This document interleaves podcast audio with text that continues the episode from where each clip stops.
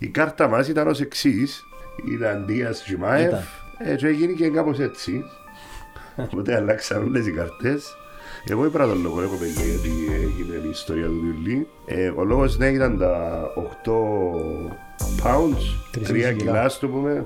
Εγώ νομίζω παιδιά ότι αν ο τύπος ε, εξουρίζεται το μουσι, ήταν να κάνει τα κιλά, οπότε δεν θα αλλάσαμε τίποτα. Οπότε νομίζω ότι το μουσι του Τσιμάεφ φταίει. Αφού είπε του να του πα- να τον εσποσάρει να ξουρίσει το μουσι, είπε του ο Λί σε μια σύνδεξη.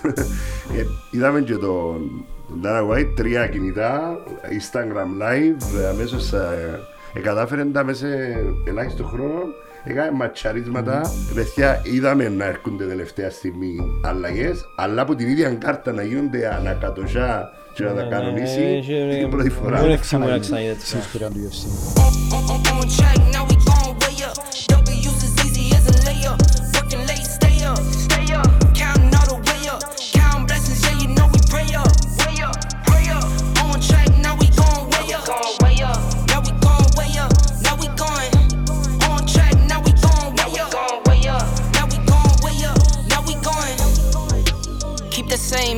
Καλώς ορίσατε σε ακόμα ένα Fight Podcast. Ε, ιδιαίτερη χαρά σήμερα γιατί εκτός από τον φίλο του Στέλιο έχουμε μαζί μας και τον Χρήστο τον Νικολάου.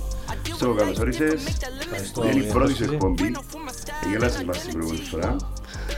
Ε, πέμε δύο λόγια για σένα. Εγώ θεωρώ σε, στα μάτια μου, έναν από τους καλύτερους fighter και ένας από τους καλύτερους δασκάλους πολεμικών τεχνών που έχω στην Κύπρο. Μπορεί να υπερβάλλω, αλλά έτσι είσαι εγώ στα μάτια μου. Πέμε δύο για Ε, Καταρχήν να σας ευχαριστήσω για την ε, πρόσκληση. Ε, θεωρώ ότι είναι πάρα πολύ καλό τούτο το, τούτο που γίνεται όσον αφορά τα μαχητικά αθλήματα, το MMA βασικά. Ε, γιατί παίρνει αρκετές διαστάσεις τα τελευταία χρόνια. Ε, αρκετή δημοσιότητα. Ο, όποιο ρωτήσεις γνωρίζει κάποια στοιχεία για το MMA. Ε, εμείς, εντάξει, προσωπικά ε, θεωρώ ότι είμαστε από τους προτεργάτες του αθλήματος. Ε, αρχικά με το Muay Thai και μετά με το MMA από το 2015 και μετά. Ε, και με χαροποιεί ιδιαίτερα αυτό γιατί έχω αγωνιστεί και στον Bellator που μέχρι στιγμής είμαι ο μοναδικός Κύπριος. Θεωρητικά, Ε, Χριστό, ο Bellator θεωρείται αμέσως πιο κάτω από το UFC. Έχουν ανταλλάξει πάρα πολλές φορές παίχτες στα τα δύο promotions. Ε, ήρθαν πολλές φορές σε, σε συζητήσεις για να, να παιχτούν αγώνες μεταξύ κάποιων κατηγοριών. Οι αθλητές της μιας κατηγορία, μ- μιας διοργάνωσης Bellator με το UFC δεν έχουν κάνει κάτι μέχρι στιγμής. Αλλά ναι, θεωρείται ένα αρκετά δυνατό promotion το Bellator, δεν μπορεί να το αφιβητήσει αυτό. Εντάξει, έχω το πάντα απορία ότι άμα είναι να κρίνουμε με ένα fighter πόσο καλός είναι, θεωρητικά να πρέπει να το βάλουμε σε τι αγώνες ε, ε, πήγε, σε ποιους ε, έλαβε μέρος. Ε, θεωρητικά για το MMA, γιατί μιλούμε κυρίως σε την εκπομπή για το MMA και κάποια κομμάτια για το box, μακάρι να το ανοίξουμε και παραπάνω. Ε, αν θεωρούμε ότι κάποιος είναι πετυχημένος, θεωρούμε ότι ο πιο πετυχημένος είναι ο που πάει στο UFC. Ουσιαστικά, σωστά; Ουσιαστικά ναι, γιατί ε, θεωρείται το μεγαλύτερο promotion αυτή τη στιγμή. Και αμέσως μετά τον Bellator. Ε, και το, εντάξει, το One είναι κάποια ιδιαίτερη περίπτωση γιατί είναι παραπάνω Ασιάτες, Ναι. δύσκολα να μπουν. Συνδυάζει όμως Muay Thai το One, ε, άρα μπορεί να πεις ότι είναι καθαρά MMA, καταλάβες. Ωραία, πέμπα λίγα Εμπλό. λόγια για τη σχολή σου. Η σχολή μου δημιουργήθηκε το 2001, ε, μόλις ήρθα Κύπρο. Ε, έχει 21 χρόνια που λειτουργεί. Ε, κάναμε πολλούς αθλητές όσον αφορά το Muay Thai. Τα τελευταία τρία χρόνια δραστηριοποιούμαστε ε, και περισσότερο στο MMA ε, γιατί θεωρώ ότι τα επόμενα χρόνια θα πάρει ακόμα παραπάνω διαστάσεις. Ε, 9 στους 10 αθλητές θέλουν να ασχοληθούν με το MMA. Εγώ προσωπικά στην Πάφο, ε, όταν κάποιος τηλεφωνά μου, ε, ρωτά αν είσαι MMA, Ναι. κατάλαβες. Ε, εντάξει, ξεκινώντας τους δικούς μας καιρούς, δεν υπήρχε το MMA πρώτα απ' όλα τόσο διαδεδομένο. Υπήρχε στην Αμερική, αλλά όχι σε εμάς. Ε, ε, κάθε παιδί είναι διάλεγε να κάνει ένα άθλημα. Είτε εννοώ μαχητικό άθλημα, είτε taekwondo, είτε Ανάλογα αν είσαι μου το πυρκό να κάνεις πάλι. Εν ήταν όμως καλό του τον το να πιάσεις μια βάση που μια μονεμική τέχνη και μετά να το γυρίσεις στο MMA. Ή θεωρείς ότι πάλι άμα κάνεις σούλα μαζί πάλι μπορεί να φτάσεις. Ε, εντάξει, μια βάση, βάση του Muay Thai θεωρώ ότι είναι πολλά ε, Θεωρείς το θετικό, βασιλιά, θετικό, αλλά κάποιοι άλλοι θα μπορούσαν ότι η βάση τους σε ένα γυμναστήριο MMA είναι το wrestling ας πούμε ε, και μετά το striking. Όμως πλέον ε, αλλάξαν τα πράγματα. Ένας αθλητής προσπαθεί να είναι και έδαφος καλός και στο striking. Ενώ παλιά θα μπορούσε να, να πεις όταν άρχισε το MMA παλιά με το UFC που γνωρίζεις και ο Στέλιος ήταν, ε, μπαίναν μέσα οι Gracie και τελειώναν τους πάντες. Ναι. Ε, και μπορεί να ήταν και 20-30 κιλά πιο, πιο κάτω από τον αντίπαλο γιατί δεν υπήρχε κατηγορίες. Ήταν ένας γύρος και μέχρι, μέχρι τελική πτώσεως. Ε, πλέον αλλάξει τα πράγματα. Θωρείς πιο ολοκληρωμένους παίχτες. Δηλαδή ο παίχτης ξέρει και πάνω και κάτω. Άρα Εγώ στο Εντάξει, UFC το ένα, εγώ ήμουν σούμο, ας πούμε αλήθεια. Εδώ; Το σούμο. ο Σούμο. Α, το- Να, το- ναι, ναι, ναι. Ο, Τεράστιο. Ο Ακεμπόνο νομίζω. Τον Ακεμπόνο. Τέλειο, καλώς όρισες πάλι σε εκπομπή. Καλώς σας βρήκα ξανά. Ε, πώς είδες την κάρτα, αλλά νομίζω να ξεκινήσουμε επειδή χάσαμε το προηγούμενο UFC, σχεδόν η εκπομπή γίνεται κάθε μήνα, να ξεκινήσουμε από την προηγούμενη κάρτα και τον αγώνα το heavyweight του Γκάν με τον Τουιβάσα. Ε, πώς σας φάνηκε, ξεκινάμε όμως ένα στέλιο. Ε, τελευταία στο προηγούμενο το podcast είχα αναφέρει ότι εγώ έβλεπα το Τιβάσα να, να νικά. Ε, Εντάξει, δεν κουτσίσες τίποτε, γιατί είπε και για τον box και έπαιζες εντελώς, έξω. εντελώς εκτός. Εντάξει. Άσε το Ε, στοίχημα. Για να δεν βάλει λεφτά κάτω. Όχι, να, να βάλω γιατί χάνει ο συνήθως τελείως, αλλά Αντίθετα, πειράζει, Ίσως συζήτηση. αλλάξει η τύχη. Ε, εντάξει, στο πρώτο γύρο ήταν αρκετά competitive ο αγώνας. Ε, του Ιβάσα θεωρώ ότι ήταν κοντινός φυσικά ο γύρος. Θεωρώ του Ιβάσα όμως ότι με τα χτήματα του πέρασε παραπάνω στο, στον game. Δεύτερο γύρο ήταν το knockdown που τον γκέι του Ιβάσα. Οπότε ήδη άρχισε έκανε ζημιά ο, ο game. Ε, και το τρίτο γύρο ήρθε ο, ε, συγγνώμη, το δεύτερο γύρο είχε knockdown ο, ο Τουιβάσα Τιβάσα του. στον Ναι, game. ναι, ναι. Οπότε ε, άρχισε και παίρνει το πάνω χέρινο του Ιβάσα. Τρίτο γύρο μπήκε ο, ο Γκέιν. Πρέπει πολύ επιτυχία με τα tips του, με τα μπροστινά τα λαχτίσματα στο σώμα. Έκαμε αρκετή ζημιά στο του Ιβάσα. Και φάνηκε ότι κατεβαίναν τα χέρια κάτω για να κάνει άμυνα στα tips ο του Ιβάσα και ήβρε ευκαιρία να περάσει χτήμα στο κεφάλι. Αποτέλεσμα να δικαιώσει ο αγώνας ε, με χτήματα, με strike στο κεφάλι του τον Γκέιν. Ε, θεωρείτε ότι επειδή είναι πιο αθλητικός σωματικά ο, ο Σίριλ παί- παίζει ρόλο, ρε Χριστό. Ε, Θα έλεγα ότι παίζει ρόλο.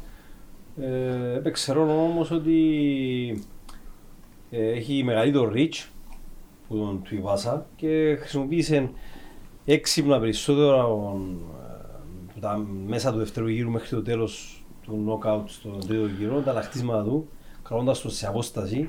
Γιατί όπως είδαμε, ο του Ιβάσα είχε πολλά καλή έκρηξη και καλό timing, δηλαδή περνούσε χτυπήματα ε, μετά την επίθεση του, του Σίριλ έμπαινε μέσα ξανά με συνδυασμό, περνούσε χτυπήματα. Όμως ο, ο Γκέιν προτίμησε να τον κρατήσει ειδικά με το knockdown του δεύτερου γύρου σε απόσταση με τα tip. Κάπου ε, χάλασε το παιχνίδι του, του Ιβάσα μετά από τούτο.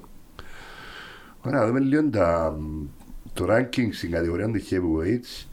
Ο Εγκάνου, εντάξει, μια περίεργη κατάσταση. Νομίζω είναι ένας αγώνας Ναι. και συζητού, συζητούσαν και με τον, με τον Fury για να παίξουν. Όχι με τον Fury, με, με ποιον με Fury. Tyson Tyson Fury, Fury, Fury box, για να κάνουν box. box.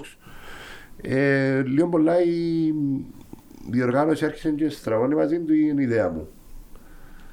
Ε, νομίζω ότι ο Νικάνου ε, θεωρεί τον εαυτό του υποτιμημένο και έτσι συζητώντας με το διοργάνωση, με το UFC, ζητά περισσότερα λεφτά ε, για να παίξει, αλλιώς δεν παίζει, από ό,τι είδα μια συνέντευξη του.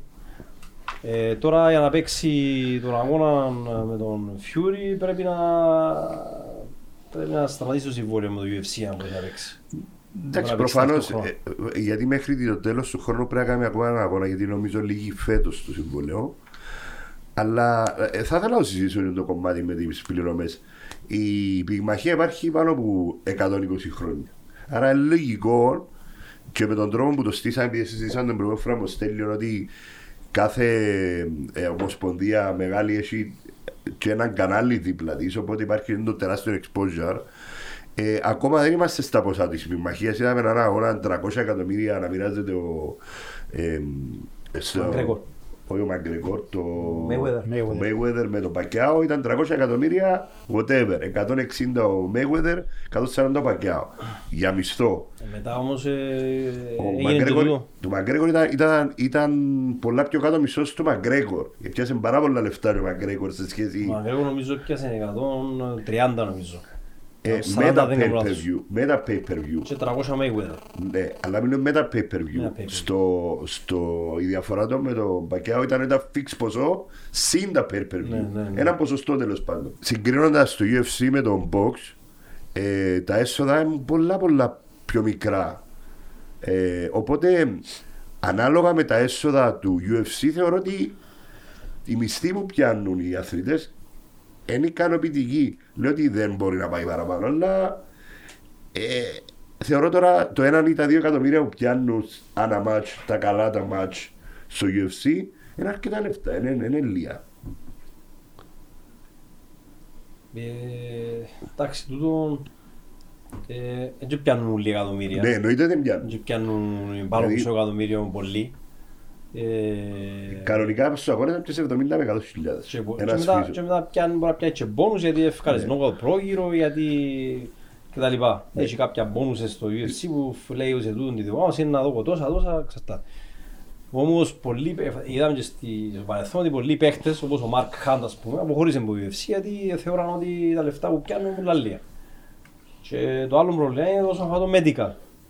Ε, όταν εγώ πήγα τελευ- τον Ιούνιο στο UFC PI, άκουσα, άκου- μίλησα με κάποιους ανθρώπους και αμέσως είχαν πρόβλημα όσον αφορά το medical των Δηλαδή; αθλητών.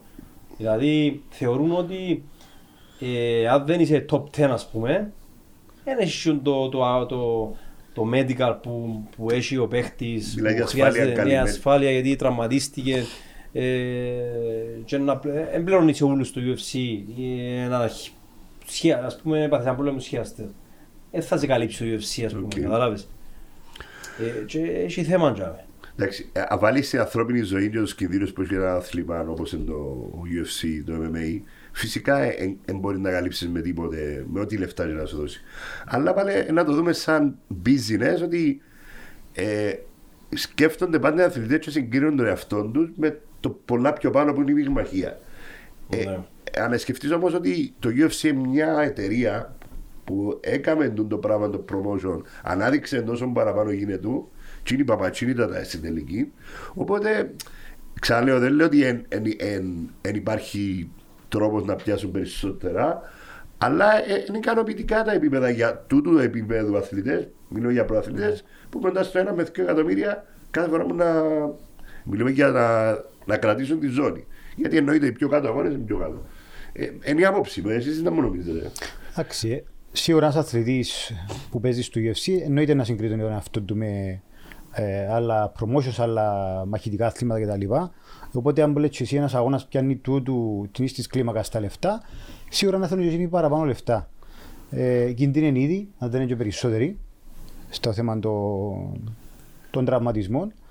Οπότε, άμα σκεφτείς ότι ένας fighter πρέπει να διαιρέσεις το ποσό μου να πιάει, ε, να βγάλει έξοδα προπονητών, φρο- ε, φυσιοθεραπευτών, τα τάξεις που έχει η πολιτεία που παίζουν στους- που να πιάνουν τα λεφτά. Δηλαδή, περισσότερο στη σήμερα παραμένουν τους μείνουν τα λεφτά για να, να, να έχουν μια φυσιολογική ζωή που λέει ο λόγος. Οπότε, λογικό νομίζω να υπάρχει μια έτσι... Άμα το 20% Αγανάκτηση που πάει σας στο πείτες. manager, ε, πρέπει να- μπορεί να βγάλει και αν περίπου το μουσική. Εντάξει, απλά ε, για να το κλείσω το θέμα με μισθούς, ας αφαιρέσουμε το, την πυγμαχία μου, την εικόνα. Υπάρχει άλλη διοργάνωση MMA που μπορεί να δώσει αντίστοιχα λεφτά ή περισσότερα λεφτά από το UFC.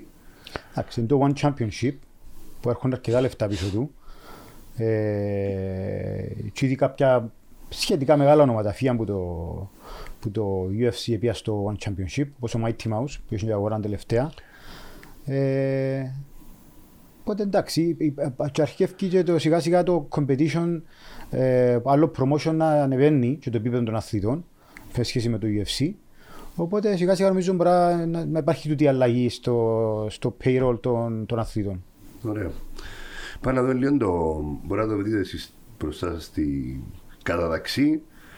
Ε, Σίριλ Γκάν πρώτος. Δηλαδή, ε, πιθανό να ξαναδούμε ένα rematch με τον Εγκάνου εφόσον ξαναυπογράψει με το καλό. Ένα, ένα, έτσι, ένα ενδιαφέρον μάτς, νομίζω. Είδαμε, Και τους.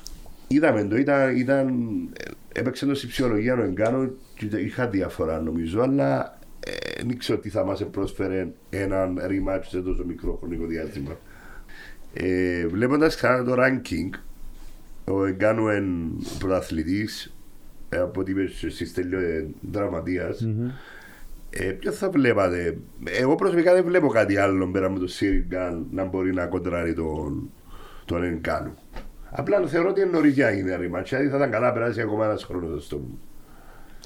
Εντάξει, δεν ξέρω πότε μπορεί να επιστρέψει ο, ο, Γκάν, ο Εγκάνου, συγγνώμη, με το, μετά από τον, που την, έχει, την επέμβαση που είχαμε στο, στο γόνατο του. Ήταν τραυματισμός που ήρθε που τον αγώνα που τον Γκάν. Οπότε χρονικά πρέπει να δούμε πότε μπορεί να έρθει να έτοιμος να αγωνιστεί. Το ότι έπαιξε ο, ο Γκάν και έκαμε νίκη τώρα με έναν πολύ καλό αντίπαλο. Είναι πολύ καλό για, την, και για το confidence και για την εμπειρία του. Οπότε αν κάνει ακόμα ένα αγώνα ίσως να είναι πιο έτοιμος Ναι, α, η ανάποδα όμως, αν ο Τουιβάσα ήταν, α, κέρδιζε τον αγώνα με το Σίρι, ήταν ένα πολύ καλό prospect για να, Σωστό. για να παίξει με το... διότι είναι ξαναπαίξα, Ναι, δεν μπορεί να είδαμε ναι. και την εικόνα ξανά. Ναι, αλλά δεν παίξει όμως τους επόμενους μήνες, μπορεί να ματσαριστεί ο Τουιβάσα με τον ο, Νικάνο με η νέα χρονιά. Ναι, ε, εννοείς Αλλά- να, με- να αποφύγουν να δώσουν ξανά του Σίριλ ε, rematch. Ε, ναι, πιο μετά. Οκ. Ε, εντάξει, φημολογείται και ο αγώνας του Μίοτσιτς με τον Θεωρώ. Τζον Τζόνς. Θεωρώ ότι να του δώσουν έναν πιο ελαφρύ, πιο σε εισαγωγικά δυνατόν παίχτη του Νιγκάνου μετά τον τραυματισμό και μετά θα του δώσουν ένα αγώνα για τίτλο, ας πούμε πάλι. Κατάλαβες; Οκ. Εντάξει, φημολογείται και το αγώνας του Μίοτσιτς με τον Τζόνς που αν επιστρέψει ο Τζόνς στα καλά του, Ε, Εκείνο, εντάξει, να αλλάξει τα δεδομένα λίγο νομίζω μες στη heavyweight. Ε, βλέπετε τον Τζόνς να, να μπορεί εύκολα ή δύσκολο να κοντράρει τον Εγκάνου. Ε, θεωρώ ότι είναι πολλά τεχνικός παίχτης ο, ο Jones. Πολύ εμπειρία πάνω του και πολλά υψηλό IQ μες στον αγώνα.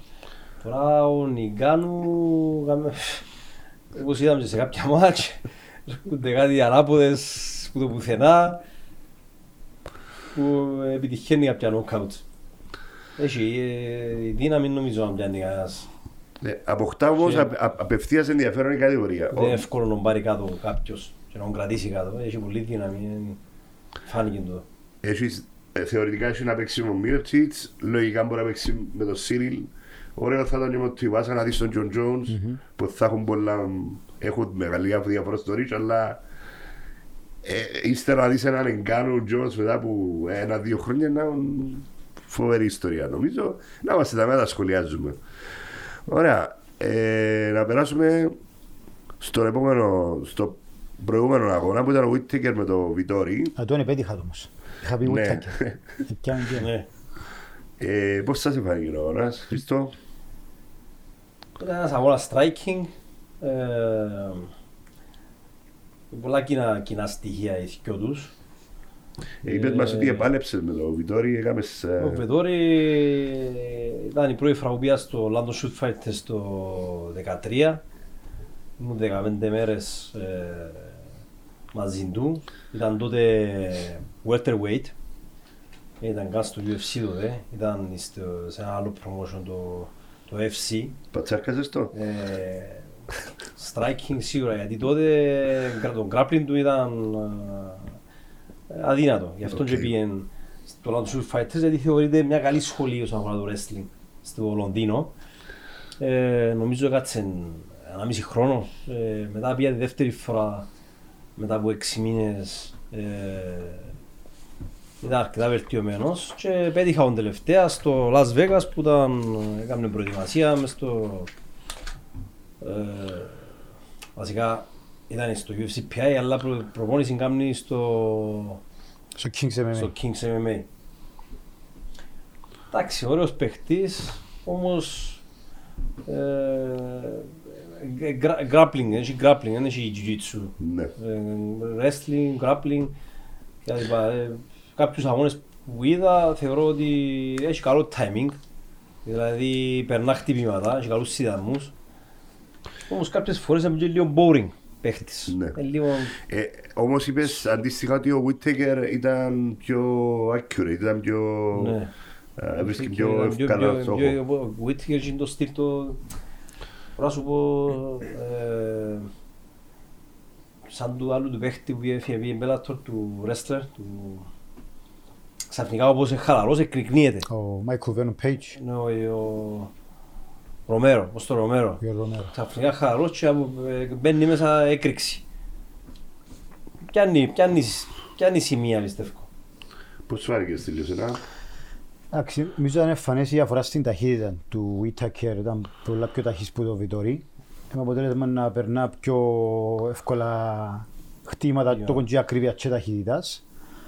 Ε, εντάξει, ήταν competitive αγώνας, δηλαδή δεν- δεν σταμάτησε να γίνει για τον αγώνα ο Βιτόρι, αλλά λόγω και ακρίβειας και ταχύτητας ε, φάνηκε η διαφορά. Εντάξει, αυτό ήταν απόφαση στου τρεις γύρους υπέρ του Whittaker, ομο- ομόφωνη. Ε, να δούμε και λίγο τι γίνεται σε αυτήν την- σε αυτήν την κατηγορία. Εσιά, να σας πω το καημό μου, εμένα ο Ισραήλ Αντεσάνια δεν μ' αρέσει. Ε, ε, Δεν λέω ότι δεν είναι αθληταράς, δεν λέω ότι είναι πολλά καλός, αλλά θεωρώ ότι κάνει το, τη διαφορά του κάνει την πάση ψυχολογία. Παίζει τους όποιον είναι να, να πάει μαζί του, παίζει το στη ψυχολογία πριν κάνει στο cage. Δεν ξέρω, είναι η αίσθηση μου σαν θεατής, μπορεί να κάνω λάθος, ειδικά τα τρία τελευταία αγώνες θεωρώ ότι χαριστήκαν του πάρα πολλά οι, οι αγώνες. Ε, ε, γουστάρω το Whittaker πάρα πολλά αρέσει με σαν αθλητής, θεωρώ ακριβώς εκείνο που είπες Χρήστο ότι είναι τόσο accurate που εκείνο που κερδίζει τους αγώνες ε, αλλά αν δεις κανονίερ ε, Α- Πάολο Κώστα, Ρόπερ Βίτεκερ έπαιξε τους όλους στη ψυχολογία, θεωρώ εγώ. Ναι, και ο Ρομέρο. Ο Και- Ρομέρο έπαιξε, ναι. Παίξε με Ρομέρο. Έπαιξε. Α, έπαιξαν, ναι. Ε, κατηγορούσαν τους ότι ήταν πολλά νιαρός αγώνας. Ναι, ναι. Εντάξει, ε, Ότι ε, τρέχει τον που πίσω Εγώ ο θεωρώ ότι Ρομέρο. ο, ο Ιτασένια ε, ε, έχει πάρα πολλά ψηλό fight IQ με αποτέλεσμα να κάνει ό,τι πρέπει να κάνει, απλά να νικήσει τον αγώνα. Ούτε να γίνει exciting, ούτε να δει highlight reel. Ούτε να τραυματιστεί ιδιαίτερα. Ναι, παίζει, κάνει εκείνο που πρέπει να κάνει, απλά για να πάρει τον αγώνα. Για μας τους παλιούς που βλέπαμε Μαρκεδόν, ε, εγώ τον ε, Ισραήλ Αντεσάνια σε IQ μπορώ να το συγκρίνω με τον Άντερσο Σίλβα. Ο Άντερσο Σίλβα όμως δεν, είναι πάλι, δεν, δεν έκανε το πράγμα που κάνει ο Αντεσάνια να κάνω όσα είναι αρκετά για να πιάσω τον αγώνα. Έμπαινε μέσα για να προσφέρει θέαμα ρε φίλε. Μπορούσε τους άνθρωπους να κάνει σοβαρά πολλά όμορφους αγώνες, απλά δεν ήξερα για κάποιον λόγο. Τραβά πίσω, Νιώθεις ότι η ιδέα σου είναι αίσθηση ότι δεν θέλει να παλέψει, δεν Βαρκούμε, θέλει να κάπως κοντραριστεί, έτσι, ναι. να τραυματιστεί, να κάνει και έτσι χρησιμοποιεί το reach του και την απόσταση που έχει μεγάλο reach για την κατηγορία. Ε, χτυπά, φεύγει, πιάνει τα σημεία, ε, άμυνες στα takedowns, γιατί κάτω δεν είναι και σπουδαίος. Ναι, προφανώς, Άρα αλλά- τον που ο Στέλιος χρησιμοποιεί, ο- τούτον την απόσταση και τα λοιπά να κάνει. Και άμα δεις και οι γροθιές του παραπάνω, μου λες ευθείες. Το jab, συνέχεια το jab, πέφτει ένα δεξί μετά straight. Και κινείται συνέχεια, έχει καλό footwork. Το footwork είναι πολύ καλό. Ε, Εγώ με ποιον μπορώ να συγκρίνω πον και από την ίδια που το ίδιο κάμπ με ο Βολκανόφσκι. Ο Βολκανόφσκι μπαίνει αφήνει ψυχή του μες στο ring κάθε φορά. Μπορεί να μην είναι ο καλύτερος από τους υπόλοιπους, αλλά μπαίνει και αφήνει ό,τι έχει. Και αμέ. Εντάξει, είναι ο καλύτερος. ε, Ε, είναι ο ναι, ρε φίλε, πρωταθλητής. εννοείται ότι θεωρώ και εγώ πολύ καλός. Απλά είναι το στυλ. Δηλαδή είναι, το στυλ του είναι πολύ- αναγκαστικά δεν είναι πολλά κοντός για την κατηγορία του. Πρέπει να μπει πο- κοντά να παίξει. Δεν έχει άλλον τρόπο. Ε, και εντάξει, ε, ε, το στυλ του είναι πιο επιθετικό. Πολλά πιο επιθετικό. Ωραία, κλείσω το κομμάτι το, το middleweight. Ε, εσύ μου είπες την πρώτη φορά ότι ένα έχει αγώνα στο μέλλον. Ήταν ανεπίσημος τότε που το είπες, τώρα είναι επίσημο. Ε, πες μας γιατί τον αγώνα. Ναι, ναι, κλείσε ο, για θυμάμαι ποιο μήνα ε, να γίνει ο αγώνας. Όμως έρχεται ε, σύντομα. Ε, μα ο Τεσάνια μαζί με τον, α, τον Άλεξ Περέιρα, ε, οι οποίοι ε, πιο αθλητές συναντηθήκαν δύο φορές κάτω από κανονισμούς kickboxing, τότε παίζα στον Glory και στις δύο αγώνες νίκησε ο Περέιρα, στο δεύτερο αγώνα νίκησε με knockout. Και ήταν το μόνο ε, knockout που είχε στην καριέρα του ο Αδεσανιά. Και μου είχα πει ότι ε, θέμα πλέον τώρα ψυχολογίας, αν μπορεί ο Αδεσανιά να, να καταφέρει να ξεπεράσει ότι ο, άμα έχεις ένα knockout στην καριέρα σου ε, και να παίζει συνέχεια τώρα από όπου να τα ανοίξει ό,τι, ό,τι ναι, ναι. ε, marketing promotion να κάνει το UFC να πατήσει πατσίν το κομμάτι ότι παίξα ξανά και ευκεί ενώ κάτω. Οπότε ε, ασχέτως αν είναι προαθλητής και έχει τόσες νίκες, έχει ένα σερίνικο ο Αδεσάνια πολλά μεγάλο θεωρώ ότι το παιχτεί το κομμάτι για μέ. Αν καταφέρει να κρατήσει η ψυχολογία του που πάνω και να μην, πάει, να μην τον επηρεάσει το γεγονός ότι δεν τώρα στην ξαναπέξαση και ευκήγε νοκάουτ. Θεωρώ πολύ σημαντικό κομμάτι της, ε, του παιχνιδιού. Χριστός, εσύ να μου νομίζεις, να δούμε ανταγωνιστικό αγώνα. Ε, θεωρώ ότι το παιχνίδι είναι αρχή να τραβήσει πάρα πολλά το pay per view, να πουλήσει αρκετά. Ε, όμως μην ξεχνούμε ότι οι αγώνες πριν στο, στο Glory που ήταν, Στον Glory. ε, ήταν με μεγάλα γάντια της πυγμαχίας, τώρα με μικρά γάντια αλλάζει το σκηνικό. Δεν έχει καμιά σχέση το ένα παιχνίδι με το άλλο. Ε, το να επιτύχεις πράγματα και να περάσεις σημεία στο άλλο είναι ε, πιο μεγάλη υπόθεση, είναι πιο δύσκολο. Μπροστά στον Άλεξ Περέρα, τούτο το παιχνίδι που είδαμε τα τελευταία, τις τελευταίες φορές με τους ε, διάφορους, με ο Πόλο Κώστα κτλ. Το να χτυπά και να φεύγει θα του, θα του περάσει στον Περέρα. Γιατί ο Περέρα είναι συνέχεια μπροστά. Ε, να Προχωρά δοκιμάσει να τον πάρει κάτω και ή ε, είναι, είναι και διπλάσιος του. Γιατί είναι κατηγορία Τζίνιν, ο Περέρα, ε, δεν ξέρω αν είδετε, Χάνει πολλά έφυγε εντέρας, ε, χάνει πολλά κιλά. Ε, την άλλη ημέρα σίγουρα να έχει advantage, πας στα κιλά. Ε, εντάξει, δεν πάει ένας αγώνας που όλα μπορούν να συμβούν. Ε. Ε, Θεωρείς Ε, ότι να Θεό- δοκιμάσεις να τον πάρει κάτω. Ο Αντεσάνια; Ο Αντεσάνια, Ναι. ο Αντεσάνια νομίζω, ε, το- Ε, άρα το, είναι το στάνταρ. αντίθετο μπορεί, αλλά ο Αντεσάνια να παίξει παιχνίδι κάτω με Περέρα δεν νομίζω. Άρα ένα στάντα, πρέπει να δοκιμάσεις να πάει Γιατί και ο στάντα. Περέρα είναι black belt jiu-jitsu. Οκ. Ασχέτω δεν το χρησιμοποιεί, αν προτιμά το striking. Να Άρα, παιχτούν διάφορα, είναι ένας αγώνας που δεν μπορείς να πιστεύω να προβλέψεις και πάρα πολλά. ωραία, ενδιαφέρον Η τουλάχιστον. αδρεναλίνη θα είναι στα ύψη όμως, είναι σίγουρος. Πολλά ωραία, να, να είναι πολύ ενδιαφέρον. Γιατί νομίζω έκαμε dominate το Αντεσάνια την κατηγορία. Είναι καλά, να αλλάξει κάθε τόσο. Είδαμε και την πρώτη φορά με τον Edwards ότι εδώ και ένα άλλο ενδιαφέρον. Ωραία, πάμε στα, τα πιο πρόσφατα. Η κάρτα μας ήταν ως εξής. Ήταν Δίας Τζιμάεφ. Ήταν. Ε, και έγινε και κάπως έτσι. Οπότε αλλάξαν όλες οι καρτές. Εγώ είπα τον λόγο, έχω πει γιατί έγινε η ιστορία του Διουλή. Ε, ο λόγος ναι ήταν τα 8 pounds, Τρεις 3 κιλά. κιλάς, ας το πούμε. Εγώ νομίζω παιδιά ότι αν ο τύπος ε, εξούριζε το μουσι ήταν να κάνει Ναι, τα ναι. κιλά, οπότε δεν θα αλλάσαμε τίποτα. Οπότε νομίζω ότι το μουσι του Τσιμάεφ που φταίει. Αφού είπε του να του πα- το- να τον εσποσάρει να ξουρίσει το μουσι, είπε του είπε ο- ο Λί σε μια σύνδεση. Ε, Είδαμε και τον τον Dana White, τρία κινητά, Instagram live, ε, αμέσως ε, ε, κατάφερε τα μέσα σε ελάχιστο χρόνο, έκανε ματσαρίσματα. Ε, παιδιά, είδαμε να έρχονται τελευταία στιγμή ε, αλλαγές, αλλά από την ίδια κάρτα να γίνονται ανακατοσιά και να τα Ναι, κανονίσει ναι, ναι, την πρώτη ναι, φορά. ναι, Ξεμού να ξαναείδε έτσι. Στην ιστορία του UFC. ναι. Να αλλάξουν και η κύρια κάρτα. να αλλάξουν Εντάξει, τα αλλάξαν παιχνίδια. όμως οι κατηγορίες, έγινε οι δύο κατηγορίες δεν ήταν στην κατηγορία. Είναι Τους ήταν catchweight. catchweight. Ναι, είχα το για παρακάτω, Ε, ήθελα να μου το εξηγήσετε, να το δούμε παρακάτω, να μου το πείτε. Ε, εσύ Χρήστο θεωρείς ότι ήταν στημένο ότι έγινε και για να αλλάξει το pay per view. Εγώ, η προσωπική μου άποψη φυσικά, δεν σημαίνει ότι είναι σωστή. Ε, θεωρώ ότι το ούλον έγινε για να, λόγω πα- κάποιων παλιών συζητήσεων Δίας, Φέρκουζον, πλάς του ότι ήταν ο τελευταίος αγώνας του Δίας κτλ. Ε, να, αλλα- και μιας και ήταν οι κοντινές οι κατηγορίες ε, σε τούτα τα δύο ζευγάρια, ίσως θεωρήσα σωστό να με τούτον ούλον, τον, τούτον τη φασαρία που έγινε, σίγουρα ήταν να αυξήσεις και τα νούμερα στο pay per view, το να αλλάξουν οι παίχτες. Ε, πλάς το ότι είδαμε κάποιους καυκάισεις backstage, ε, το οποίο είναι κάτι που πουλά, άμα δεις τα views μέσα στο YouTube που πετάς ασύ. Μαγκρέκορ Ε, σχολή. Μαγκρέκορ σχολή. Ε, τούτα πράγματα είναι τούτα που θέλει ο Ντάνα White, πίστεψε με. Ωραία. Η άποψή μου.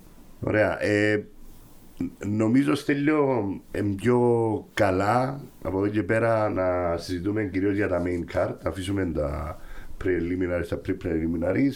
Νομίζω ότι ο κόσμος έχει παραπάνω ενδιαφέρον στο main card παρά τα υπόλοιπα. Σωστό. Οπότε ε, από εδώ και πέρα να ξε- να ξεκινήσουμε μόνο έτσι.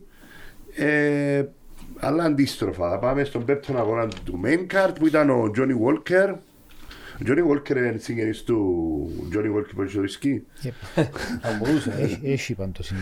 Ή πάλι αν έπιανε χορηγό ρε παιδιά θα ήταν τελείως. Johnny Walker. Ήταν γάντι πάντως, δεν ήξερε το. Sponsored by Johnny Το Walker. σκέφτηκε να πω. Η Ε, kick- με το- Kicked by Johnny Walker. Ναι, με τον Κουτελάβα. Ε, πώς σας φάνηκε, τέλειο. Εντάξει, ήταν ένας μονόπλευρος αγώνας. Ε, νικήσαν ο Johnny Walker με, με rear naked choke στον, στον πρώτο γύρο. Ε, ε, υπήρχαν κάποια exchanges, κάποια χτήματα. Έκαμε ένα attempt το Κουτελάβα για takedown. Έκαμε το reverse ο, ο Johnny Walker και απλά πήραν του πλάτη και τελείωσαν με rear naked choke. Ήταν αρκετά εύκολος αγώνας για τον, για Και τον Johnny εμένα έτσι μου Walker. φάνηκε. Ε, Χρήστο, ε, κάτι μας έλεγε για τον Johnny Walker. Είδες τον κάπου. ε, Με τον δεν Johnny φύγεται. Walker ε, ήμασταν στη ίδια κάρτα το 2016 στο European Beatdown που ε, μια promotion που γίνεται στη, στο Βέλγιο ε, ο οποίος ε, νομίζω ήταν και ο πρώτος του αγώνα στην Ευρώπη φέραν Οκ. τον Βραζιλία, τα main event ε, και τον αγώνα ε, ήταν, ήταν ο τελευταίος αγώνας νομίζω κέρδισε τον, αγώ- τον αγώνα με, με, με γροθιές ε, πρώτο, πρω- πρώτο λεπτό του πρώτου γύρου Θηρίο, να. θηρίου. Ε, Και εμένα φαίνεται πάρα και πολλά Και- μεγάλος όμως. Και Έχει πολύ πολλά δύναμη, πιο πολύ γρήγορος. δύναμη, ναι. Έτσι είδαμε τον να, να είναι και καλός στο, στο jiu-jitsu όπως φάνηκε. Πιστεύω ότι ε, έχει πολύ chance να, να βγει πάνω στην κατηγορία και να πιάσει τίτλο σε κάποια φάση. Έχει, κα- έχει και τα καλά στοιχεία τα οποία μπορούν να βοηθήσουν. Βλέποντας τον αγώνα όμως έτσι απλά καν, ε, παρατήρησα ότι ο, ο speaker κάνα δεν είναι το χαρτί ρε παιδιά, δηλαδή τι πάνω, τι μας κρύφουν.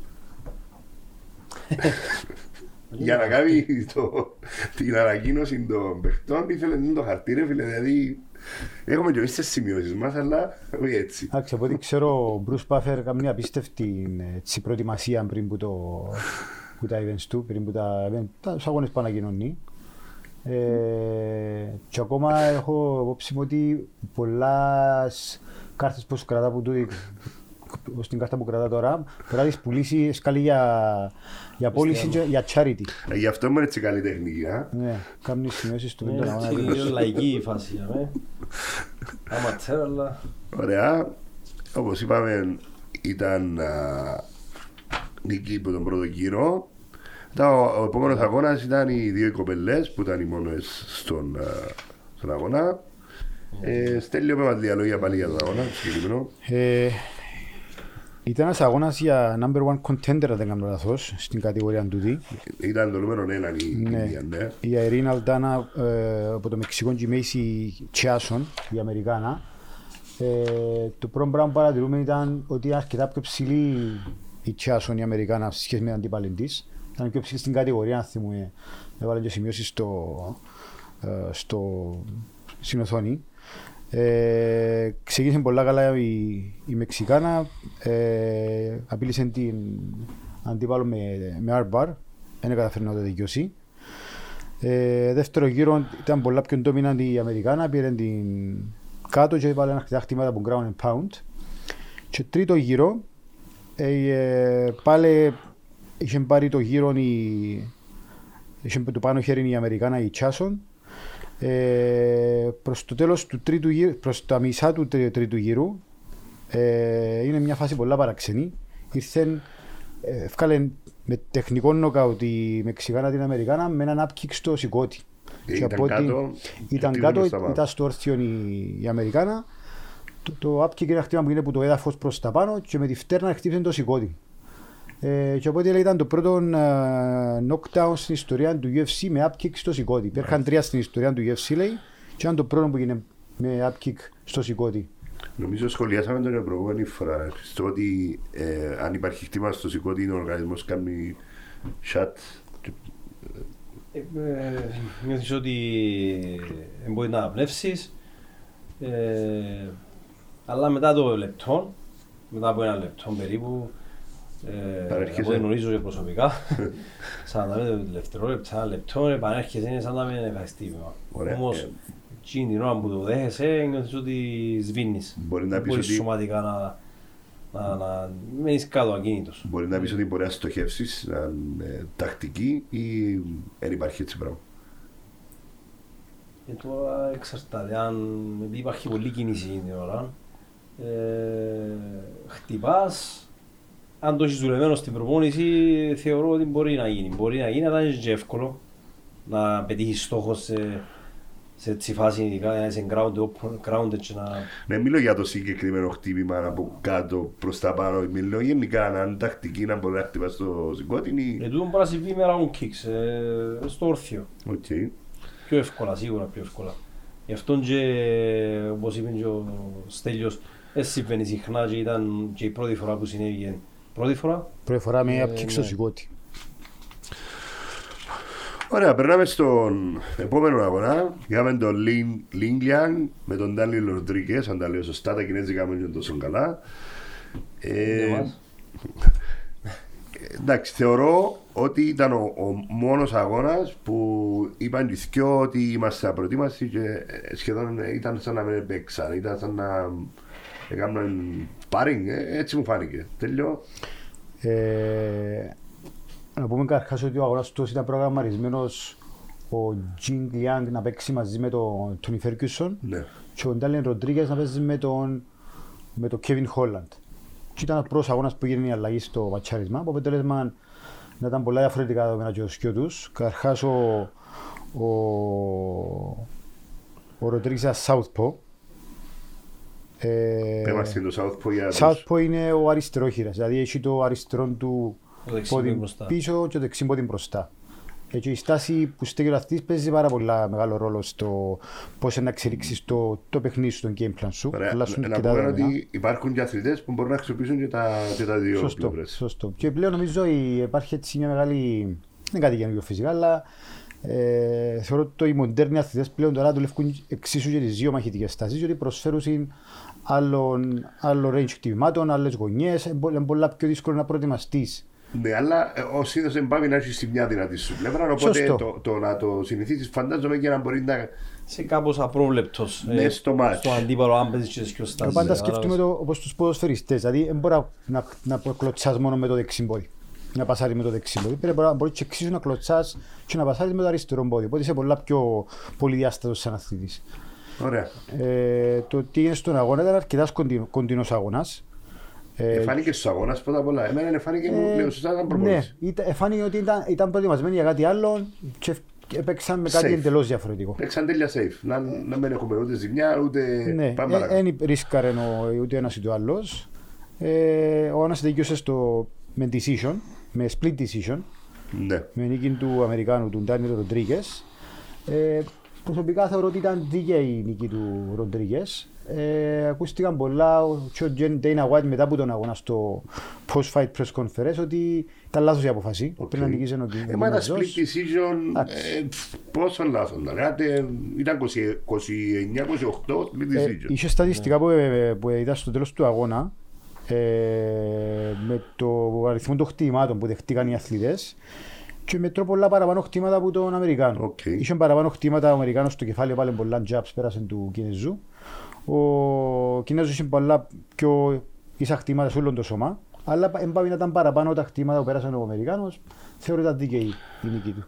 Στο εγώ ήταν ένα περίεργο άλλο μέσα στον αγώνα. Ο, ο αθλητής που ήταν ο Λί έφακαν τον προπονητή. Ε, ήταν η πρώτη φορά που το δω. Σίγουρα να πω, ακούν οι προπονητές του αθλητή. Έφακαν ο- ο αθλητής τον προπονητή. Ε, Εντάξει, είναι λίγο εξ- ανεξήγητο το πράγμα. Ίσως ησυχιστήκα, μπορεί να του είπε χτύπα μου και δεν άκουσε, δεν μπορώ να πω τα- πω τα- Ωραία, πάμε στον Ευκαιρία. επόμενο αγώνα. Ο οποίος ήταν ο, ο Τσιμάεφ, ο φίλος μας, μαζί με τον Κέβιν Χόλαν. Θεωρητικά Πακιστανός. ε, ε, γινήκαν διάφορα πίσω backstage. Έψαξα, έβαλα τα, τις αράχνες του Google να βρουν τα, τα βίντεο και δεν είδα κάτι που να γίνει κάτι ας το πούμε. Ε, θεωρώ, ε, μπορεί να το είπαν και για hype. Δεν είδα κάτι να τσακωθούν μεταξύ τους, εκτός που τα λόγια που είπαν. Είδες κάτι σε Στέλιο; Ένα βίντεο που κυκλοφόρησε που το γεύση το ίδιο. Ε, Φωνές. Απλά φωνές, Ναι, κουντηθήκα λίγο, δεν υπήρχε τίποτε actual physical επαφή. Εντάξει. Νομίζω ε, έσπρωξε ο, ο Τσιμάεφ τον Κέβιν Λί στο στήθος. Ο Χόλαν. Και... Ναι, ναι, ναι. Και γι' αυτό άρχισε λίγο η, η λεκτική για με ε, διαμάχη και τα λοιπά. Ε, η αλήθεια βάλε, θεωρώ ότι ό,τι ήταν να κάνει τον Δίας έκαμε το του Χόλαν. Πώς νομίζεις, πώς έπιε Στέλιο. Νομίζω είχε ευκίνο ο Ο Ντιάς. Ντιάς. ε, διότι αν, καρχάς θεωρώ ότι ήταν πολλά πιο δύσκολος αντίπαλος ο Χόλαν σε σχέση με τον Ντιάς. Ε, άρα αν έκαμε, αν τελειώσουν τον αγώνα τόσο εύκολα και τόσο ντόμινα με τον Χόλαν, δεν μπορώ να φανταστώ πραγματικά τι είναι να κάνει στο, Και στον μας δίνουν Diaz. τι έγινε στον αγώνα, τι αγιούς δεν είδαν. Εντάξει, ε, έγινε και περιμένα όλοι να γίνει, να τον πάρει με ένα take down κάτω. Απλά ήταν το τρόπος που εξελίχθηκε εκείνο το, η προσπάθεια. Δηλαδή με το take down έγινε ένα απίστευτο scramble για ένα, ένα μισή λεπτό. Δηλαδή ο αγώνας τελείωσε στο, Δύο κάτι. στα 2.13. Δηλαδή πήγε σχεδόν τρία λεπτά μια συνεχόμενη προσπάθεια που take down σε submission. Ένα σταμάτησε. Ήταν, ήταν απίστευτη η ροή που είχε πάνω στο, στην προσπάθεια του ο, ο Τσιμάεφ. Ε, Μέχρι και που, το στο- είδαμε, που το είδαμε ξανά πριν να ξεκινήσουν την εκπομπή ε, και εγώ είχα την αίσθηση ότι ήταν παραπάνω ρολ ε, για κάποια λεπτά είδαμε και με τον Χρήστο και τον που έκαμε στους εντυπωσία ότι είχε τον κλειστό για περίπου 20 με Ε, 25 δευτερόλεπτα Ε, κατάφερε και πέρασε του τον Dark Choke. Απλά ε, προσπάθησε όσο εμπόρε ο Kevin Holland ε, να μυθεί στον Dark Choke. Είδαμε και με κάποια γυρίσματα μέχρι που κατάφερε να τον κλειώσει καλά και να τον πνίξει σιγά σιγά. ε, για μας τους άσχετους Ε. που ζητήσου μπορεί να μου πεις την ονομασία και τι είναι ακριβώς το πράγμα μπορείς να εξηγήσεις με κάποιον τρόπο; Είναι το, είναι το ανάποδο του, του guillotine choke, είναι dark choke, πάρει το ένα χέρι μέσα ε, και καταφέρνεις στον πληγμό με τον τρόπο που είδαμε. Ε, μπορούμε να το εξηγήσουμε τώρα. Ναι, απλά εγώ Ε, επειδή είδα το να στα έχει και τη σώματος μα- και κάτω τα από λοιπά. τη μασχάλη παίζει ρόλο ή Είναι απλά το χέρι το έναν πιέζει τη ροή, τη ροή του αίματος στη μια πλευρά και με το άλλο ε, πιέζει βασικά την απόσταση είδαμε, ε, και κλείσει τον αέρα, την Οκ. αναπνοή. Φαίνεται ότι μετά από πάρα πολλή ώρα κατάφερε να το, το κλειδώσει καλά ο Τσιμάεφ. Με αποτέλεσμα να κάνει tap ο Χόλαντ. Τώρα δούμε λίγο τα rankings στη welterweight που θεωρώ ότι είναι η κατηγορία που έχει το πιο πολύ ενδιαφέρον. Εντάξει, είδαμε τον αγώνα την προηγούμενη φορά με τον Ουσμάν που κέρδισε ο Έντουαρτς, άλλαξε λίγο την κατάσταση. Θεωρώ ήταν, εντάξει, δεν μπορώ, είπαμε ότι ήταν δίκαιο, αλλά δεν θεωρώ ότι εν, ο Ουσμαν εν, να με ξαναπάρει πίσω τη ζώνη. Εγώ πιστεύω να ξαναπάρει πίσω, εφόσον υπάρχει rematch. Χρήστο, να μου νομίζεις, άποψη σου; Rematch με τον ε, Edwards. Είναι το πιο πιθανό που θα γίνει. Δεν νομίζω να γίνει άμεσα όμως. Ε, πρέπει να δούμε τώρα με ποιον να παίξει ο Χαμζάτ. Ε, και ο Μπέρνς να παίξει. Από ό,τι κατάλαβα. Άρα πρέπει να μένουμε να δούμε ποια είναι τα ματσαρίσματα. Ε, Εμένα, εγώ όπως το βλέπω, βλέπω ένα rematch Edwards Ουσμαν και μετά να ξεκινήσουν να μπαίνουν τα υπόλοιπα ανερχόμενα αστέρκα όπως βλέπουμε ένα Μπορεί- Τσιμάεφ. Μπορεί Κόλβι Κόβικτον με Gilbert. Μπορεί. Ε, ε, ναι, είναι το λογικό. Το rematch. Το rematch. Το λογικό είναι το rematch. Ναι, διότι ένα λάχτισμα καθόρισε τον αγώνα που αν δεν ήταν το λάχτισμα ο αγώνας ήταν να πιάσει Καθαρά ο Ουσμαν. καθαρά ούσμα. Είχα ακούσει στο, στο podcast του Τζο Ρόγκαν, είχε πάει σχεδόν πριν μια εβδομάδα ο, ο Καμαρούσμαν και λένε ότι δεν είναι συμφωνημένο ακόμα, αλλά συζητούν για rematch ε, το, του, του 23, Γενάρη, αρχές του 23, στο Λονδίνο. Ναι. Οπότε εντάξει, είναι κάτι συμφωνημένο ακόμα, οπότε πιθανόν να γίνει το, το rematch μαζί τους. Και που τζάμε και πέρα βλέπουμε ε, ό,τι γίνει, είτε γίνει rematch, είτε δεν γίνει, να βλέπουμε Τσιμάεφ αν καταφέρει να πάρει τα κιλά. Ναι. Ή αν κόψει ο μουσιν του. Αν και ο Τσιμάεφ ε, κάτι δηλώσεις που άκουσαν μπορεί να παίζει middleweight τώρα. Οκ. Να μην ασχοληθεί ξανά με welterweight. Πάλι να είμαστε εδώ μένα, το βλέπουμε, να συζητούμε. Πάμε και στο τελευταίο αγώνα. Το main card. Ντίας, Φέργκιουσον. Εθιά εγώ να πω πάρε το κρίμα μου ότι θεωρώ τους αγώνες θα πρέπει να γίνουν πριν 5-6 χρόνια. Το καιρό που ήταν στη ζώνη του Φέργκιουσον. Ήταν σαν να βλέπα ένα ρετρό αγώνα, έτσι μου φάνηκε. Τέλειο όπως σου φάνηκε ο αγώνας. Ε, συμφωνώ και εγώ πριν τους αγώνας να γίνουν πριν, πριν αρκετά χρόνια. Είναι και δύο αθλητές στο, στη, προς το τέλος της καριέρας τους. Ο ένας είναι ε, 38 χρονών ο Τόνι Φέρκιουσον, 37 ο Νέιτ Δίας, δεν κάνω λάθος. Ε, εντάξει. Ε, Δεν είμαι φαν των αθλητών των, των δύο. Ε, ε, ε, ήταν ε, λίγο έτσι ανακατωμένος αγώνας. Ε, ε, ξεκίνησε ο, ο Τόνι Φέρκιουσον με αρκετά λαχτίσματα χαμηλά. Ε, lower, lower calf kicks πάνω στη γάμπα. Με αποτέλεσμα να, να ανοίξει το καλάμι του το δεξιά, δεν κάνω λάθος. Ε, και αν και ήταν είχε επιτυχία τα λαχτίσματα, έκαμε κάποια ζημιά στο... Ναι, στο- συνέχιζε όμως. μέχρι το ε, τρίτος, συνέχιζε, τέταρτο ναι. γύρο, Εντάξει, έχει τη φήμη και έδειξε όσα χρόνια ότι ε, είναι πολλάς σκληρός αθλητής, παίζει μέχρι τελικής τόσες, αλλά εντάξει, δεν μπορούσε να κάνει κάτι με τα λαχτίσματα. Ε, ο Νέιτ Δίας είχε επιτυχία με τα χέρια, όπως πάντα. Ε, Πολλά καλό πυγμαχία, ναι, πυγμαχία των, των, των κυρίων στοιχείων του. Έγιναν κάπως έτσι διάφορα παράξενα. Εγώ θεωρώ ότι σε- σε- σε ένα σημείο έκαναν, κα- έκαναν κάποια ζημιά τα λαχτίσματα. Ότι ο, ο Νέιτ Δίας σταματούσε να έβαλε τα χέρια πάνω στο κλουβί, έκαναν έτσι διάφορα περίεργα. Που θεωρώ, ξέρεις, λόγω και δύο βετεράνοι στο αθήμα, παίρναν στον παραπάνω χρόνο να μπορούν να, να ρώσουν από τα χτήματα. Ε, εντάξει, ε, θεωρώ έγινε ένα λάθος που τη γωνιά του, του Φέρκιουσον στον, ε, στον τρίτο γύρο, στον τέταρτο γύρο, συγγνώμη, τέλος τρίτου, αρχές του τέταρτου, σαν το οδηγείς να τον πάρει κάτω. Είναι όλος ο αγώνας επέχτη με το σημείο στο όρθιο και είχε κάποια επιτυχία ο Φέρκιουσον, πέρασαν τα εσκλωτσές τις χαμηλές, έκαμε κάποια ζημιά, οπότε θεωρώ ότι και αμέ πρέπει να στηριχτεί το παιχνίδι του Φέρκιουσον, να είχε κάποια, κάποια ελπίδα να νικήσει. Με το που του είπαν να τον πάρει κάτω και πήγε για takedown ο, ο Φέρκιουσον, τέλειωσε ο αγώνας και μπήκε μέσα στον κάρ του στον Αιτίας, έναν κύλο την τσόκ και τέλειωσε ο αγώνας στον τέταρτο γύρο. Χριστό, Εγώ θεωρώ ότι εντάξει, όπως είδαμε στα και παλαιότερα σε αγώνες είναι δύο αθλητές που δεν έχουν κανένα πρόβλημα να παλέψουν ε, ακόμα και να κάνουν έναν το λεγόμενο dogfight.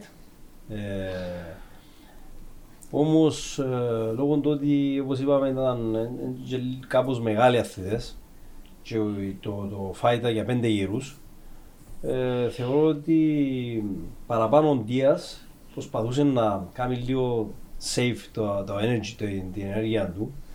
Ε, μπορεί να, να επηρεάστηκε και από τα λαχτίσματα του Φέρκουσον, αλλά θεωρώ ότι ε, επειδή ερωτήθηκε και σε, στο interview αν έκανε προετοιμασία καλή, ε, είπε ότι I give up uh, preparation. Δηλαδή. Θεωρώ ότι δεν έκαμε εκείνη την προετοιμασία, δηλαδή πήγε να παίξει Εντάξει, ε, με, μιλ- με, με κάποια προετοιμασία, σίγουρα όχι όπως θα έκαμε πριν κάποια χρόνια. Μιλούμε για αθλητές οι οποίοι κάνουν τριάθλον επαγγελματικά ο Ναι. ναι. μαρφών του. Ε, η φυσική τους κατάσταση είναι πάντα φυσικά εν, εν ειδική αντοχή, Ναι, αντιλαμβάνω με το. ε, ναι. ε, άλλο το τριάθρο, άλλο να παίξεις ε, ένα αγώνα με μέι, ε, με wrestling, με striking, με Συμφωνώ με συμφωνώ. ground and Ξέρετε pound καλύτερα κλπ. εσείς. Ε, και πέντε γύρους. Ε, παιδιά να το βάλουμε αλλιώς. Ε, είσαστε οι, οι φιλάθλοι που πληρώνετε ένα α, εισιτήριο για να μπείτε, έναν average 200 δολάρια, από τις χαμηλές, τις ψηλές θέσεις μάλλον. Ε, θα είστε ευχαριστημένοι με την κάρτα. Ε, νομίζω ο- ο αγώνας, το, η κάρτα στηρίχτηκε στο, στη φήμη του Τσιμάεφ μαζί με τον ε, Nate Diaz. Γκάγκστερ ο ένας, Aid Gangsters λέει ο άλλος. Ε, οπότε πουλήσαν για μένα στο κομμάτι Gino. Ε, θεωρώ ότι οι άλλοι αγώνες δεν είχαν κάποια ιδιαίτερο ενδιαφέρον. Έγινε Gino που έγινε με, το, με τα ceremonial Waynes που ε, παίχτηκε κάποια φάση παίχτηκε πίσω από τα Backstage. backstage. Οπότε γι' αυτό και τράβησε το ενδιαφέρον. Τώρα σαν κάρτα αυτή καθε αυτή προσωπικά δεν θα με ικανοποιήσουν μέσα. εμένα. Σε ένα χρυσό. Ούτε εμένα θα με αγαπούσε, ειδικά οι αλλαγές που γίναν. Θα προτιμούσα να έβλεπα τον Δίας Με με Τσιμάεφ. τον Τσιμάευ μετά από το όλο το σκηνικό που προηγήθηκε. Ε, Μόνο και μόνο ότι είναι η ζώνη. Γενικά έ- έμαθε μας το UFC να έχει μια και δύο τρεις ζώνες. Ε, ε, ήταν, ήταν ακόμα ένα μειονέκτημα. ένα μειονέκτημα, ναι. Ωραία, μια και μιλώ για μειονεκτήματα, πάει στην επόμενη κάρτα, παιδιά, που είναι το επόμενο. Ε, άκουσα φήμες λέγουν ότι βρέθηκες πώς τώρα να σε καλύψει να πάει να δεις τα αγώνα τελειώ. Ισχύει το, ισχύει το η φήμη. Ε, μας λέω την κάρτα για το main Ονομάζεται event. Τράπεζα Κύπρου. Ελπίζω να βρούμε και εμείς κανένα χώρο. Ε, μια εξαιρετική κάρτα. Μπορεί να πούμε από τις καλύτερες κάρτες του, του χρόνου. Ε, παίζονται δύο ζώνες, αν δεν κάνω λάθος. Ναι, δεν δικαιώ. Ε, Charles Oliveira με Ισλαμ Μαγάτσεφ, ένας πολλά πολλά ενδιαφέρος αγώνας. Έχουμε τον Ισλαμ Μαγάτσεφ που, ήταν, που είναι απίστευτα dominant wrestler. Ε, με έναν all around παίχτη και ολοκληρωμένο παίχτη τον Charles Oliveira. Βλέπουμε τα odds είναι αρκετά κοντινά. Αν και θεωρώ ότι ο Μαγάτσεφ, ότι βλέπω στα odds, ε, το bookmakers είναι πιο ψηλά στο, στο να νικήσει. Ε, ο Τσάρλς Ολιβέρα έδειξε τα τελευταίους αγώνες που έκαμε ότι ε, ανέβηκε πάρα πολλά και ψυχολογικά ότι ε, πάντα υπήρχε είχε τη φήμη ότι έπα- σταματούσε να quit αν ήταν δύσκολα τα δεδομένα του αγώνα. Ε, Κάποιος αναφέρει τελευταία, δεν ξέρω αν ισχύει φυσικά, ότι λέει με, την, με τη γέννηση της κόρης του αλλάξε πολλά το mindset του. Και δεν σταματά να παίζει το παιχνίδι του. Εφάνηκε με τον Μάικο Τσάντλερ που φέρει ένα χτύπημα στον πρώτο γύρο και μπορούσε να φανεί για μένα, θα, θα σταματούσε το παιχνίδι, συνέχιζε να παίζει και κατάφερε να νικήσει τον, τον Μάικο Τσάντλερ. Οπότε ενδιαφέρον αγώνας. Ε, δεν μπορώ να πω να πάει στο, προς τον ένα προς τον άλλον αθλητή. Πρέπει να παιχτεί ο αγώνας για να δούμε ακριβώς τι είναι να γίνει. Ε, έτσι να σε ρωτήσω για προγνωστικά, γιατί να πέσεις έξω, εκτός αν θέλει να βάλουμε στοίχημα, Να βάλουμε να μου νομίζεις. ένα πίτα σουβλάκια. Όχι και για το στοίχημα τι νομίζεις, τι Α. νομίζεις είναι Α. το αποτέλεσμα. Εντάξει. Ε, ε, δύσκολος αγώνας. Ε, θεωρώ ότι αν καταφέρει ο Ισλάμ Μαχάτσεφ να, να μπει κοντά και να... Αν ο αγώνας παιχτεί στην πάλη, δεν μπορώ, να κα- δεν μπορώ να πιστέψω ότι να κάνει κάτι ο Τσαρλς Ολιβέιρα. Θεωρώ ότι το παιχνίδι του Μαχάτσεφ είναι να μπει κοντά να δουλέψει που, το, που takedown να τον πάρει κάτω για να τον τελειώσει και θεωρώ ότι ο Ολιβέιρα πρέπει να δουλέψει από απόσταση με OK. strikes. Ε, Χρήστο, εγώ νομίζω υπάρχει μια παγκόσμια συνωμοσία όσοι έχουν μουσι που κάτω να βγουν πρωταθλητές. Τσιμάεφ, Μαρτσάεφ κτλ. Ε, ξέρω όμως αν κόψουν το μουσιν δεν δουλεύει. Θα αλλάξει το σκηνικό γιατί όπως είδαμε και σε πολλές διαφημίσεις οι παραπάνω έχουν προβλήμα με το πηγούνι τους γι' αυτό που πάρουν το μουσί. Τι Τώρα- νομίζεις, Τώρα ο Ιωάννα; Ισλάμ πιστεύω ότι θέλει πάρα πολλά ε, να, πάρα πολλά να, να δέρει τον αγώνα και πολλά motivated. Ε, και όπως είπε και ο Στέλιος να προσπαθήσει σίγουρα να πάρει τον αγώνα κάτω. Ε, βρίσκεται και ένας χαπίπ πίσω από τον Ισλάμ.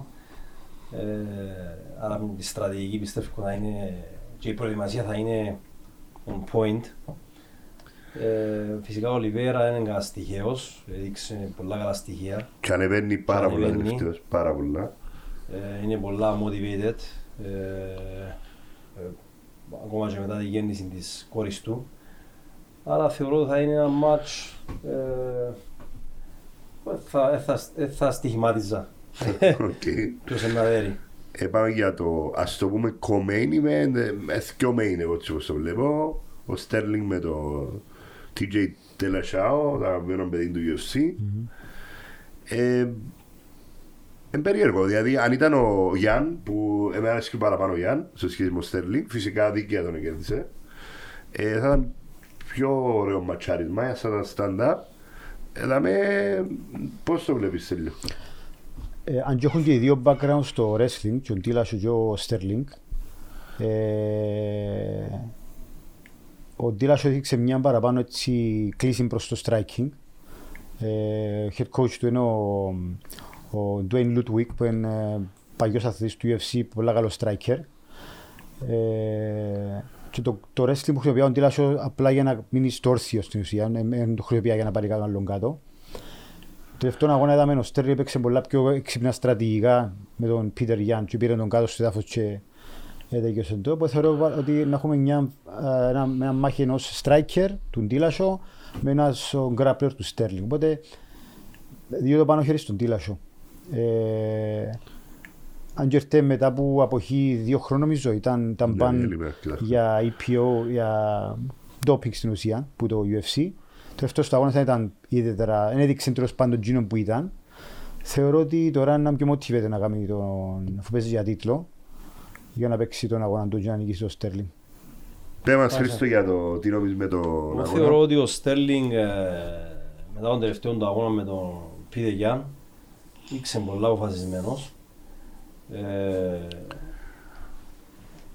ε, ο Τίλας Σόου έχει μια αποχή, αν δεν κάνω λάθος. Ναι, αρκετό διάστημα με τον Στέλιο, ναι. Ε, ναι. Ε, εγώ θα δίνω τον αγώνα στο Στέρλινγκ. Και εγώ έτσι, Ε, έτσι πιστεύω, λόγω του ότι είναι πιο φορμαρισμένος. Ναι, ήξε πολλά πιο μαθημένος, ναι. Άρα πιο στοίχημα έχω και πίτες σου βλάκια. Ε, σημαίνει. Ωραία. Ε, μες τι εμένα αρέσκει πάρα πολύ ο Σον Ομαλή, αρέσκει μου και το στυλ του, αρέσκει μου που τον έχεις έτσι για, ε, πώς το λέμε, καρικατούρα, δεν μπαίνει και εν πολλά ντομινέτ, νομίζω έχασε έναν, έναν από τους τελευταίους του αγωνές. Ναι, το Έχει Cheeto fan Vera. club. Ε, είναι ωραίος τύπος, ε, μια, ο, ο Παπατούφας. Α, θυμάσαι τις πατατούφες παλιά που είχαν τα μαλλούθια τα περίεργα; Πώς το βλέπεις τώρα, ο Πίτερ Γιάννη είναι ένας πολλά σοβαρό striker, πολλά accurate, αλλά νομίζω ότι το μειονέκτημα του είναι πολλά παραπάνω striker από οτιδήποτε άλλο. Να το Νομίζω παίρνω. εν το, εν το πρώτο πράγμα, όχι το πρώτο, είναι ένα σοβαρό τεστ για το Sean O'Malley, διότι ε, πουσιάρουν τον πάρα πολλά το UFC. Είναι ένας ε, νεαρός αθλητής, exciting αθλητής, ε, πολλά καλό striker, Απρόβλεπτος. απρόλεπτος, το Αρκετό στυλ του τραβά γενικά τον, τον κόσμο, έχει πολλά καλό fan base. Ε, εντάξει, είχε και άλλας, άλλους αγώνες ε, το Sean O'Malley, ο τελευταίος αγώνας ήταν με τον... Ε, διαφεύγει με το όνομα του τώρα. Ένα πολύ καλό αθλητή, αλλά δεν τέλειωσε, δεν πήγε στο- ε, τέλειωσε με, ένα, με έναν eye poke. Ε, άρα δεν έδειξε να τεστάρεται ο Σιόν Ομάλη στο, σε θέμα επίπεδου αντιπαλού.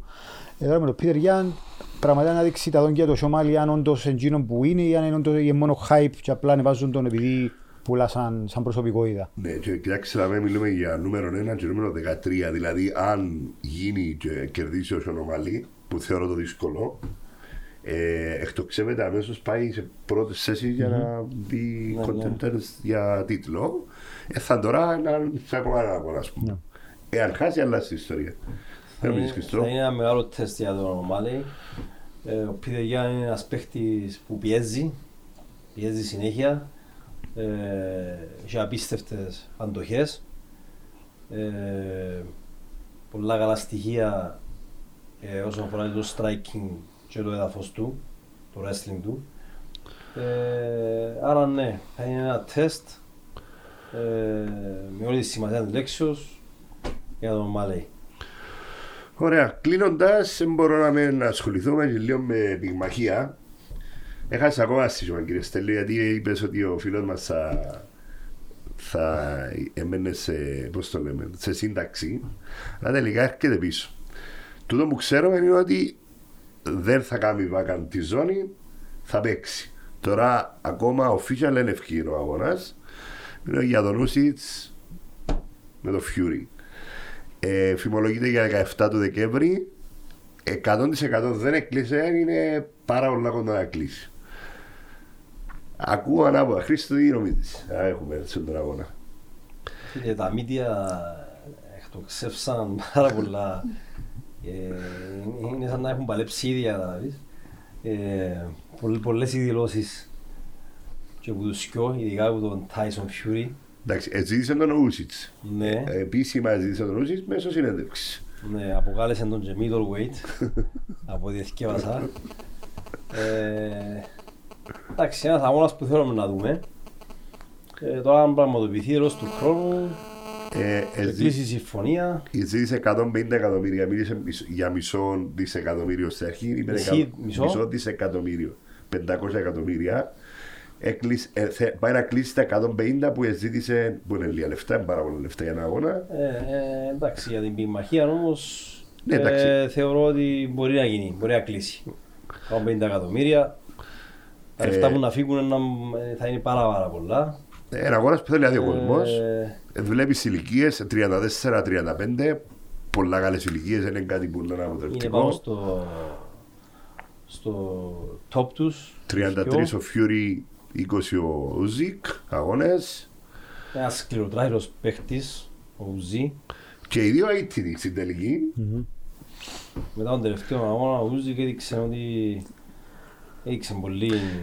Ε, φίλε, ξυστή νομίζω ότι έδειξε; Ότι ο, ο, ο Τζόσουα δεν αξίζει τον αγώνα με τον Φιούρι. Τούτον ε, εμένα μου φάνηκε. Στην τελική εγώ πιστεύω ότι θα γίνει ο αγώνας κάποτε, eventually. Φιούρι Με- με Τζόσουα. Ναι, ε, να πρέπει όμως να Να δώσουν γίνει, λίγο hype στον Τζόσουα. 2023 νομίζω να γίνει. Πρέπει ναι. να δέρει κάποιους αγώνες καλούς ο Τζοσουά. Ε, και ο καλός αγώνας που μπορεί να, να κερδίσει για να πάρει hype είναι μετά το. Γιατί νομίζω έκλεισε Wilder με το, με το Μεξικάνο. Αν δεν κάνω λάθος. Με το Ρουίς. Με το Ρουίς. Έκλεισε Wilder Ρουίς. Νομίζω θα πρέπει να κερδίσει ο Τζοσουά κάποιον μου τους δυο για να μπορεί να πάρει λίγο hype. Το Ρουίς έχασε, ε, κέρδισε. Οπότε αν κερδίσει ο Wilder και ξαναπέξει Τζοσουά, τότε αρχίζει να παίρνει λίγο ξανά τα πάνω του. Ο Τζοσουά νομίζω είναι Ίσως ο Τζόσουα πρέπει να κόψει λίγο τα βάρη. Γιατί όπως το αποκάλεσε το Fury bodybuilder, ε, έτσι τυχαία. Άρα είσαι Fury. Εγώ είμαι φαν του Fury. Ε, Χρήστος είναι να μου βλέπεις. Ε, Είμαι φαν, αλλά ε, κάποιες, ε, ε, κάποιες έτσι εγωιστικές δηλώσεις ε, του στυλ ε, ε, εγώ είμαι και κανένας άλλος κάποιες φορές ε, Εντάξει, ίσως Ναι. το δικαιολογώ λόγω του ότι πέρασε την κατάθλιψη. ναι. Ε, μεγάλη υπόθεση. Ε, δεν ήταν κάτι για τα μύτια. Πιστεύει ήταν- πάρα πολλά στον εαυτό του. Σίγουρα ένας παίχτης με πολλή αυτοεπίθεση. Ε, και θεω, πολλές φορές ε, ε, αστιεύκεται και γύρω από τον εαυτό του σύμφωνα με το σωματότυπο του ε, και πουλά λίγο τούτο.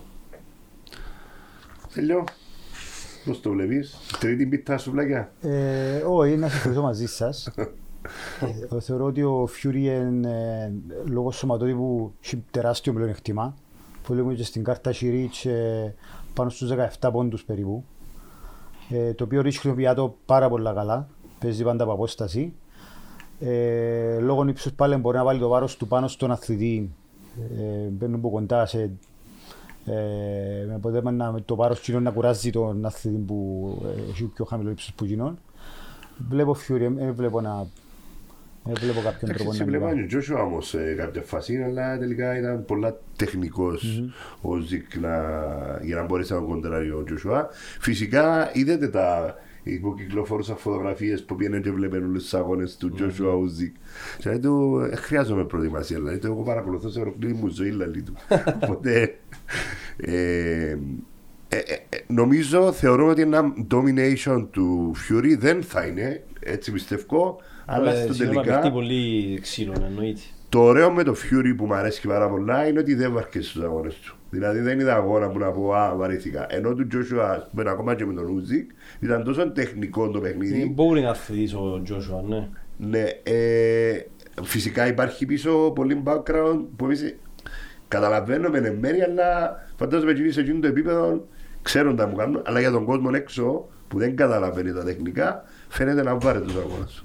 Και Στέλιο άκουσα να πάει σαπουτάπι για το επόμενο UFC. Σωστά. Ε, ο Χριστός θα να κανονίσει να φέρει άλλο στη θέση να σου φάει τη θέση σε εκπομπή. Χαλάρη. Ε, Για μια φορά είναι εντάξει. Οκ. Να δούμε ανάλογα αν α, πάει ο Χρήστος γιατί υπάρχει περίπτωση να και εσύ. Θα κάνουμε λίγο παρακάτω την, ε, την εκπομπή. Αν όχι, ε, να δούμε ανάλογα πώς θα να το διαχειριστούμε. Ε, ραντεβού περίπου σε κανένα μήνα. Ευχαριστώ για την παρουσία σας. going.